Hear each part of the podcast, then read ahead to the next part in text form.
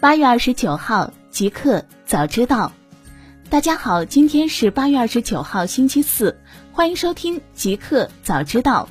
刚发生，苹果就 Siri 录音泄露事件道歉，不再保留 Siri 录音。北京时间八月二十八号晚间消息，据 The Verge 报道，苹果公司已于当地时间周三针对员工收听 Siri 录音一事道歉，并表示将对产品进行一些调整。以便让用户可以更明确地选择是否参与体验改进计划。本月早些时候，有消息称，一些负责对 Siri 语音识别质量进行审核改进的苹果员工，在工作中听到了用户的隐私信息，其中包括用户参与医疗活动的细节，甚至毒品交易过程。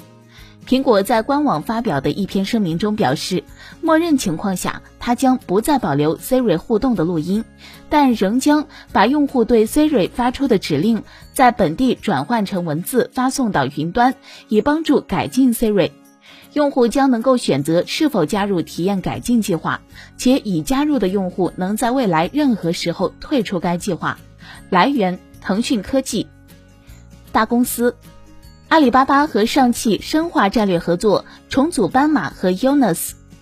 八月二十八号消息，上汽集团与阿里巴巴达成深化战略合作协议，加码汽车赛道，打造面向未来的下一代智联网汽车。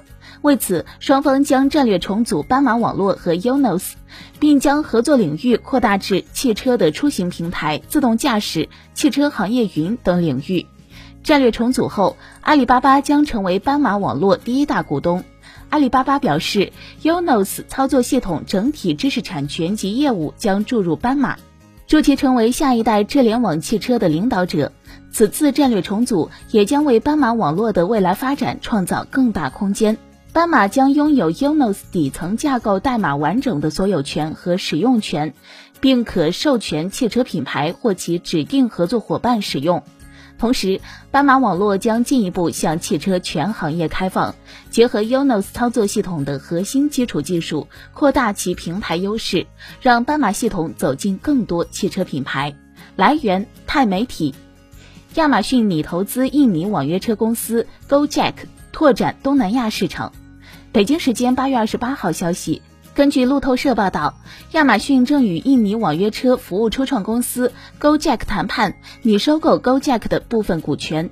交易细节目前尚未清晰，谈判是在私下进行的。GoJack 是印尼首批独角兽公司之一，目前拥有约二十项服务。GoJack 于二零一五年推出摩托出租车后，如今已扩展到出租车、私家车等领域。在印度尼西亚的业务包括运输、食品配送、按需服务、付款和金融服务等。此前，亚马逊还收购了英国外卖公司 Deliveroo 的部分股权，与优步 Uber 旗下的 Uber Eats 展开竞争。来源：Pinwest。互联网，滴滴升级网约车安全产品，保护醉酒乘客，测试叫醒服务。八月二十八号午间消息，滴滴今日宣布，正在逐步升级网约车醉酒场景的安全产品，新增三项醉酒乘客服务功能，包括邀请乘客主动报备酒后乘车、乘客报备醉酒后的叫醒服务，以及酒后乘客添加临时联系人功能。其中，除了叫醒服务在小范围测试外，其他功能将在全国逐步上线。这是滴滴继去年针对司机推出系列醉酒场景相关功能后，再次推出面向醉酒乘客的产品功能。据悉，收到是否醉酒问询的乘客，主要是在夜间某些特征地点周边出发的订单，比如酒吧、餐厅等。如果乘客报备酒后乘车，平台将引导乘客添加临时联系人，并授权系统将其行程的实时位置及行程结束等信息及时通知到临时联系人。在醉酒乘客到达目的地时，系统还将提供自动叫醒服务。来源：新浪科技。快手升级商家号功能及服务体系，未来一年冲刺百万 DAU。八月二十八号消息。快手宣布对商家号产品功能和服务体系进行全方位升级。快手方面表示，商家号将冲刺百万 DAU，实现亿级优质商业内容生产，新增一百万商家用户。快手商家号是一个为有商业需求的用户提供的商业百宝箱。快手商业生态负责人徐涵熙介绍，商家号将为在快手有商业需求的人持续沉淀高价值私域流量，并且实现高效转化。快手商家号可以赋能商家，形成有内容加有粉丝加有生意的生态正循环。据徐涵熙透露，目前快手商家号用户超过六十万，每日新增用户数超过一万，每日新增商家作品超过五十万，日均直播场次超过二十万。来源：Do News。法拉第未来将推进合伙人制度，融资暂未取得突破。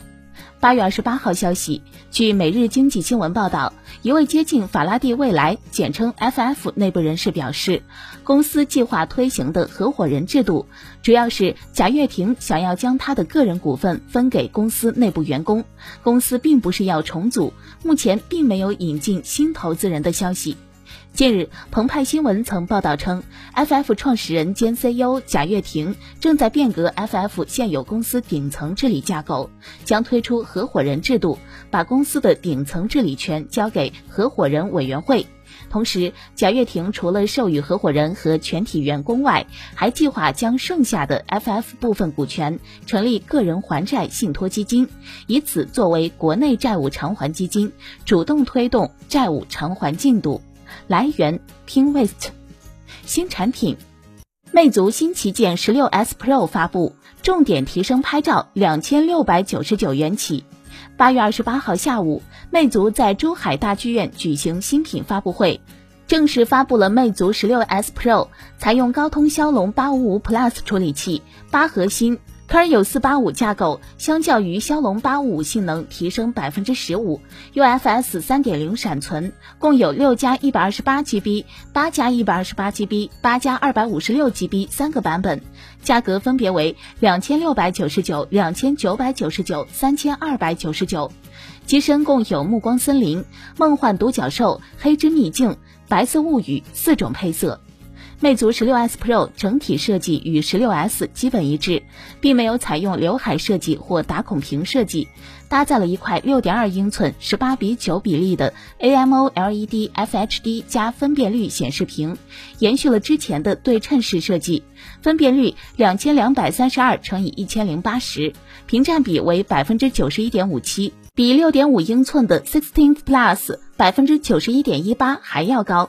魅族十六 S Pro 的屏幕触摸采样率从十六 S 的一百赫兹提升到了一百六十赫兹。拍照方面，魅族十六 S Pro 搭载了四千八百瓦索尼光学防抖 AI 三摄，成像表现大幅提升。主摄四千八百瓦像素，f 一点七超大光圈，支持四合一超大像素；副摄两千瓦像素，它的等效焦距为十五毫米。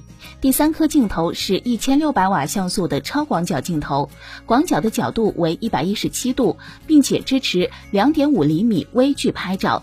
值得一提的是，加入了 OIS 四轴光学防抖，大幅提升弱光拍摄成片率，支持。七百二十 P、一千零八十 P 分辨率防抖录像，来源新浪科技。搜狗 AI 录音笔外观升级，在原产品基础上推出炫彩版。八月二十八号消息，搜狗旗下新一代 AI 硬件产品搜狗 AI 录音笔炫彩版正式上市，售价三百九十八元。